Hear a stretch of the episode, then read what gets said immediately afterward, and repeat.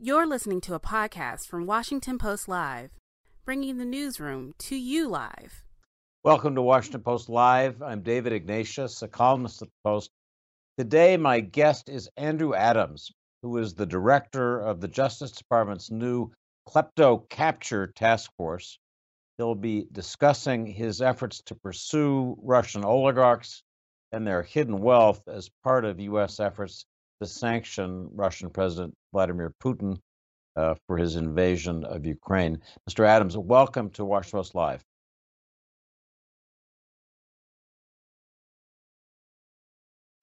So let me begin uh, with the new sanctions uh, that were announced yesterday by the Biden administration that target President Putin's adult children, as well as the country's two largest banks. Let me ask you uh, to briefly summarize what we know about the wealth of Putin's children. Sure. So I won't get into specifics of particular particular investigations while we're talking today, but what I, I can say at a high level is family members, um, uh, children, spouses, ex-spouses in some instances, cousins, are one of the the means by which um, people under the, the Putin regime, the people who are listed in uh, the OFAC sanctions as uh, specially designated nationals, have historically obscured their wealth and, and hidden wealth in plain sight. Uh, so that's one of the uh, one of the goals behind the most recent sanctions. Alexei Navalny, the Russian dissident, made a scathing video before he was arrested last year about Putin's hidden wealth, but talked about his children, his family. I, I just am curious whether your investigators uh, looked at that and used any of Navalny's research as you did your own investigation. So Navalny, other people uh, like Mr. Navalny, um, uh, other organizations that that undertake to do uh, intensive research are certainly a, a, tool that we can use and, and have used uh, for for leads and for developing cases under the ambit of this task force, as well as uh, as as well as across the department generally. Um, the kinds of information that are available uh, to the people in his position um, tend to tend to be things on open source. Uh, that is, things that a person who knows where to look can find them uh, on the public record. Um, synthesizing that is extremely valuable, uh, and the the work that he and his his supporters and his organization um, and organizations like it do to make that synthesis a reality is and and certainly can be invaluable. It's the same kind of analysis and the same kind of effort that investigators, analysts, uh, agents across the, the United States government, across our partners uh, uh, overseas, their governments, undertake as well, uh, and undertake with, in many cases, um, additional tools that, that go beyond and sometimes far beyond what you can find on open source material. So I want to ask you a question that I think many of us wonder about every time new sanctions are imposed uh, against Russia, and that is why the previous set of sanctions wasn't more effective. Uh, the initial round of financial sac- sanctions that followed Russia's invasion of Ukraine was described as crippling, and it certainly looked to be uh, uh, at a level that we'd never seen before. And yet, the Russians seem to have adapted in many ways. The ruble uh, stabilized after initially getting pounded. Could you speak a little bit to the, the question of uh, whether there are loopholes that the Russians are using to evade sanctions and whether those loopholes now are being closed? Certainly. So uh, I'm not a, an economist for for sure. I think that there is some uh, some reporting and some understanding that the bounce in the ruble is among the more superficial sorts of economic fixes that the Kremlin can undertake uh, in response to what is otherwise, as you say, a, a, crippling series and really unprecedentedly broad series of uh, of economic sanctions on a systematic level. Um, that said, um, it it is absolutely expected um, that the targets of those sanctions, that the Kremlin itself will undertake efforts to evade the sanctions, uh, as you say, to adapt to them, and to look for areas of leakage in, in that sanctions regime. In large part, the, the reason for the, the foundation of this task force is to plug the leaks uh, and to, to look for um, areas in the economy, um, both the the um, the legitimate normal financial economy where um, uh, people acting in good faith may be exploited by uh, money launderers and sanction evaders. Um, to look for those those areas of exploitation, and to look in the illicit economy, uh, and to be looking on the black market and um, and in darker parts of the financial system where uh, those possibilities may exist. One of the more dramatic moments in this effort to go after the oligarchs came on Monday when the U.S. government uh, seized, worked with Spain to seize a 255 foot yacht uh, in Spain owned by an oligarch named Victor Vekselberg, uh, who has said to have close ties to President Putin. Tell us a little bit about the seizure of the yacht, how you planned it, uh, organized it, whether there were any surprises involved in carrying it out. Certainly. So it is a uh, it's a complicated operation. It's a it's a complicated investigation that goes into um, into obtaining the authority to effect a seizure. Um, that's the same if, if you're doing something domestically um, here in, in the United States, or as in this case, you are trying to both uh, obtain a domestic seizure warrant from a, uh, a magistrate judge sitting in the United States, in this case in the District of Columbia, uh, and then to transmit it and have it effected in uh, in an international setting. The things that go into that are, are uh, first tremendous effort by um, the agents assigned to investigate the the finances uh, and the ownership of, in this case, the particular vessel. Tremendous efforts on behalf of the U.S. Attorney's Office and the District of Columbia uh, and the attorneys there to also um, obtain the same end. Uh, and then after having developed probable cause to, to demonstrate that the yacht was in fact the proceeds of sanctions evasion, uh, as well as an asset involved in money laundering transactions, um, the mechanics get even more complicated. So in this case, uh, this was a, a, vessel that happened to be in a friendly port. Um, the Spanish authorities have been for years uh, particularly adept in the investigation uh, and uh, and in asset seizures and freezing in the area of uh, of Russian organized crime in particular. Um, so we knew that we had a um, a good partner to work with in Spain, um, and we were in in some ways lucky that the the vessel was sitting where it was. Once we had the the warrant in place, the the the efforts then become one to physically seize the, the boat. In this case, um, as as has been reported and I think photographed, um, also to execute a, a, search warrant.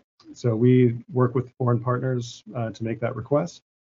It requires coordination with our foreign partners. It requires um, that the foreign law be largely in line with what the U.S. law is. Um, it happens to be the case that uh, in the, the wake of the most recent Russian aggression in um, in Ukraine, foreign laws have have become more and more in alignment with, and sometimes have gone even further than um, the sanctions regime that's in, in place in the United States. Um, so that uh, that was a hurdle that that we were able to overcome in this case. Uh, we had FBI agents and HSI agents who were familiar with the case, familiar with um, with the investigation on site uh, in in short order, uh, in order to assist with the search uh, and assist with the seizure. And now going forward, uh, it's it is our obligation to to maintain the the uh, the yacht in this case, uh, and to keep it in in good order to go through the forfeiture proceeding. Um, that is not a short proceeding. It's it is civil litigation in many cases. Um, in some instances, uh, assets like the yacht may become forfeiture, uh, forfeitable through a criminal uh, case. Uh, which remains a possibility in, in this instance. Uh, but it's a, a time-consuming process, so there will be more um, more to come with respect to this yacht before uh, the United States can can fully and finally divest Mr. Vekselberg of his interest in it. I can see a TV series here called Oligarch Busters, but I'm going to leave that for another time. Let me ask you uh, the obvious question: Why um, Victor Vekselberg and his yacht, as opposed to other uh, yacht-owning billionaires? Is it simply the, the the fact that this was one that was in a port where you could operate easily, or was there a particular reason to be going after Vekselberg? So the uh, I'll answer in two ways. I think one is why why go after Victor Victor Vekselberg at all, uh, and the second uh, with respect to this particular property. Um, the notion behind the task force is really to take any any action possible, um, regardless of the crime uh, available to be charged, regardless of the theory of forfeiture available to be uh, to be pursued um, against anybody who is on the OFAC SDN list. It is, um, uh, as I've said elsewhere, an effort to disrupt, dismantle, displace, um, uh, and to discomfort the people who are historically um, supporters of, facilitators of, uh, and enablers of the Putin regime. This yacht happened to be in Spain, as I, as I said, which is um, a friendly a friendly jurisdiction.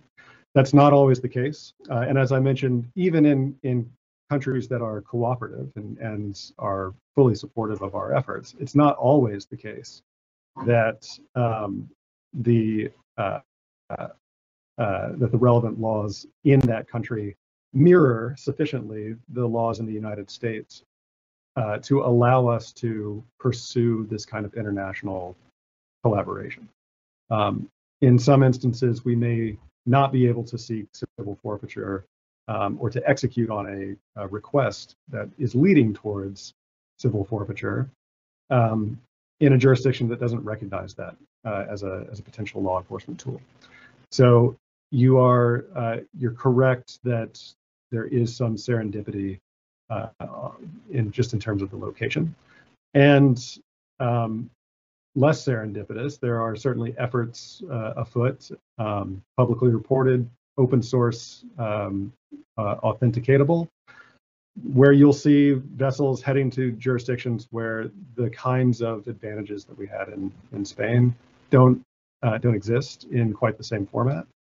Um, that isn't to say that we don't have tools to um, to bring to bear in those jurisdictions as well but it is the case that uh, our partners in Spain were instrumental in making this a, um, a quick and efficient action.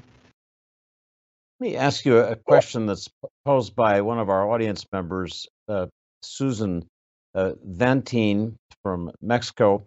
And she asks if the forfeiture uh, can be uh, obtained with this vessel, uh, can the proceeds of its sale go to help Ukraine? It's a good question. What's the answer to that? It, it is a great question. Um, and at a broad level, funds that go into uh, into forfeiture once we've fully and finally liquidated an asset are um, are to be used and can be used um, at the discretion of the attorney general, subject to um, particular sorts of regulations that, um, that, that control and put limits on um, exactly where the, those funds can go.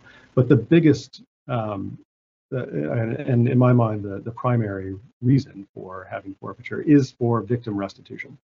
Um, so I wouldn't rule out the, the possibility that that may ultimately be exactly how um, some portion of these funds are used. And, and I'm curious, you mentioned that some yachts are sailing toward uh, what for oligarchs, I gather, are safe harbors. Are you um, seeking ways to to make those uh, assets, yachts or whatever it, it may may be, uh, vulnerable to to seizure by intervening with those governments, by seeking new legal authorities? How are you handling that problem of flight uh, money flying to places that are even harder to reach? So um, different assets uh, obviously throw up different kinds of, of problems in that respect. Um, we're certainly working with international partners around the world uh, to identify assets that belong to sanctioned individuals. We are also um, actively assisting other jurisdictions who have their own sanctions regimes to learn of assets that are in their uh, in their jurisdictions and to make it possible for um, our foreign partners to take their own action under their own laws as well. And the task force uh, certainly considers it a win if uh, if and when we can provide exactly that kind of information as well. To execute on our own um, our own laws and in other jurisdictions, as I say, it certainly helps to have um, to have some concurrence in what the underlying laws are. But um, even short of that, the efforts to obtain information are uh, are various, and and really the opportunities to obtain information and to take to take action um, is available even in jurisdictions that aren't exactly in in line with U.S. Um, sanctions regime. So, for example, with respect to um, to yachts, um, we may well be reaching out to um, insurance companies, cooperative insurance companies, um, cooperative jurisdictions where these boats are flagged, to discuss deflagging vessels, to discuss pulling the insurance for vessels. It makes them effectively um, port bound. It, it, takes them out of circulation, and in, in, some cases that may be sufficient to achieve um, short-term ends of the of the task force. Different assets, as I say, present different sorts of challenges, but um, uh, but the tools that, that we bring to bear aren't simply um, big overt searches and, and seizures. There are more subtle and, and sometimes fairly creative things that uh, that U.S. prosecutors can can come up with. One thing that I I'm sure our viewers would be interested in is whether Russian oligarchs uh, uh who you're pursuing uh, are trying to hide their assets through use of cryptocurrencies. And if that's so, and I'm curious whether you have evidence that that's so, are there ways for uh, the Justice Department and your and your task force to pursue that? I remember the case of the Russian ransomware hackers who took ransom in cryptocurrency, and poof, uh, that cryptocurrency account was identified, and and the money suddenly wasn't there. Do you have similar? Um, let me ask the first question: Is cryptocurrency being used to hide assets? And second, if it is, can you go after it? Um, it, it's certainly on the radar of what we're looking at. Uh, there are there are technological and structural reasons why I think it's unlikely that you'll see billions of dollars from a single oligarch moving through um, cryptocurrency exchanges. Um, I wouldn't expect that kind of of um, activity. And, and, um, and, why not? Just just before you, why wouldn't they? Seek to move billions through crypto, cryptocurrencies? Are the, are the markets just not big or liquid enough to handle that? Part of it, I think, is a market liquidity issue. Part of it, I think, is uh, uh, essentially the the time, the the the cost benefit analysis of other methods of laundering makes it cheaper and and probably more successful, um, and probably more successful in a way that gets at the second half of your your question, which is what are the tools and what are what uh, what can we do in the event that illicit money moves through the cryptocurrency system or, or on the blockchain. Um, and the the fact is that there are aspects of the blockchain and aspects of cryptocurrency that are attractive to um, to money launderers generally, um, to to fraudsters who are are trying to obtain the payments from ransomware, for example. The attractive aspects tend to be the cross-border nature of it, how you can quickly move from one jurisdiction to another, um, and the pseudonymous nature of uh, of cryptocurrency. But there's some limitations on that also, and it gives us as um, as prosecutors, as investigators, some real tools to to uh, to hand to identify um, the source, the origin, the ownership of um, of cryptocurrency and, and um, problematic wallets. So, for example, over the, the certainly the last several years, um, our friends at the FBI, at Homeland Security, at the IRS Criminal Investigations uh, uh, Agency have become real experts in tracing movement across the blockchain. And you've seen that in, in a number of cases, and a number of, of seizures, both in the ransomware uh, context, but also in things like uh, the movement of funds from uh, darknet marketplaces, even years down the down the line. Um, pseudonymous movement of money is not anonymous movement of money, uh, and we do have have tools to unwind who is behind particular transactions, where the currency came from, and where it sits today. Uh, fascinating. Um, so I, I want to ask you about decisions not to pursue certain oligarchs. One uh, uh especially well-known figure who's been reported to be close to Putin for many years is Roman Abramovich, uh, and so far as I know, he has not uh, been pursued in this in this latest round. And I'm speculating that that's because he has been uh, helping to facilitate peace discussions between Ukraine and Russia. Am I right about that? And more generally, are you finding that some oligarchs, like people who are pursued in any criminal investigation, are flipping, are trying to come over and tell you things or be helpful uh, to the United States in ways that would make them less a target of your investigation?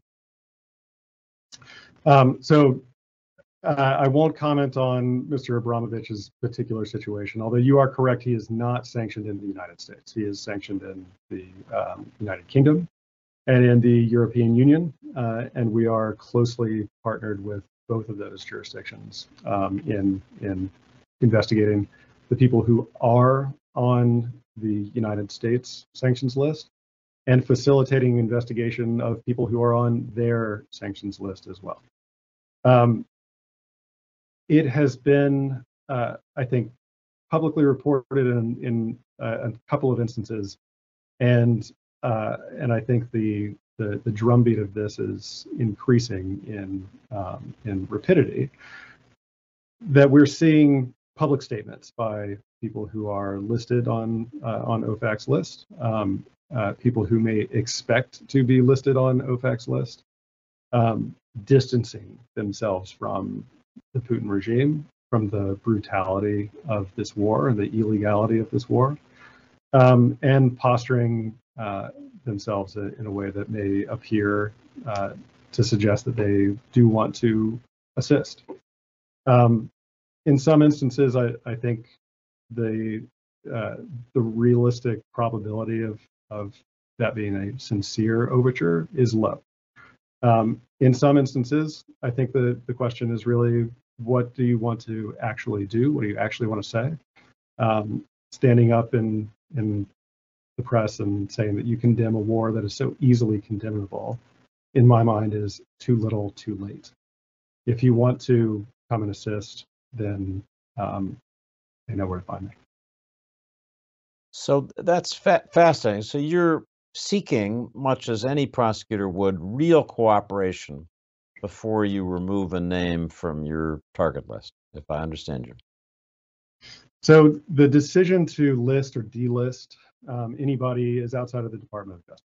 Um, that's a decision by the, the Treasury Department. It's a decision by the, the State or Commerce Department, um, as it as it may be. Um, but as I say, we are interested in bringing every tool to bear um, I'm interested in um, in making the most impact uh, available. I'm interested in charging the most impactful cases and in inflicting the appropriate degree of punishment to the people who are on this list and the people who have um, facilitated this uh, this regime in, in Russia for decades. Uh, I will not rule out the, the possibility that um, a person may come in with deep wells of information uh, regarding the location of assets belonging to um, any number of oligarchs, any number of, uh, of Kremlin insiders.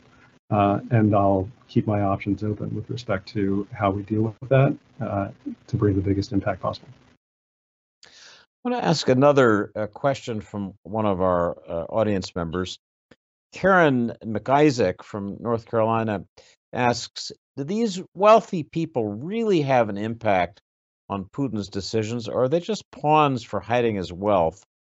And I'd add to her good question what the goal of these sanctions is that many experts that we talk to say that the oligarchs' ability to influence Putin these days is slim to none. So the, the question is what real effect will these sanctions have on what matters, which is Russian decision making?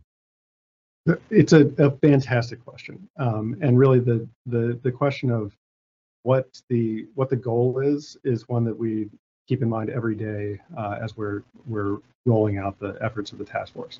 There are a couple of different categories uh, of targets, I think, and I think it's important to um, to think about the possibilities of success and what defines success um, according to each one of those categories. So let me offer three um, here. The the first is sanctions on what I'll call economically um, vital or or economically systemic firms um, and uh, and government agencies in Russia. So sanctions on the central bank or um, uh, holdings of the central bank abroad. Those have um, real systemic immediate impact uh, as as we've seen, and notwithstanding the ability to um, to tinker with the the value of the ruble relative to other currencies. The long-term effects, the short-term effects of, of those actions on the Russian economy are, I think, undeniable. Um, that's a, a question of, of slowing the um, the ability and over time lessening the ability of the Russian war machine. Um, that's category one. Category two moves into to a group of individuals who I think are not the um, the group who grab the headlines, uh, so to speak, with with the most sort of ostentatious uh, um, property, but they're insiders. Um, they're they're military personnel, um, state security service personnel, Duma members, for example. They're not uh, they don't own yachts, they don't own soccer clubs, um, but they are people who are closer to the, the, regime. And to the extent that we can affect any kind of deterrence, um, if we can uh, affect uh, consternation, dissension uh, among that rank, that should count as a, a, success as well. That may be harder to find those people's assets. It may be harder to um, to, to pursue those cases, just given the less public nature of the lives they lead. Lead, but um, uh, but make no mistake, that's part of what the the effort is, both within the, the Department of Justice and uh, at at Treasury. And then the last one that I'll mention is the the um, the the flashiest set. Um, and in in that set, I think uh, the questioner is right in their um, in the the premise of the question. The the version of um, oligarchy with with respect to that set of people is not one that um, that tracks um, the notion that they themselves necessarily wield power in, in Russia. Um, there are, however, different kinds of uh, of oligarchies, uh, and in this case, what we're talking about is a set of people who one provide money to the state when it's necessary, to provide um, propaganda and the machinery for propaganda when it's necessary and when it's directed, and um, uh, and provide public support for for the regime. With respect to this this set, in part it slows down uh, to sanction them slows down um, the uh, the ability of the state to finance itself or propaganda machines to to roll out. That would count as success uh, to the extent that we can take action there.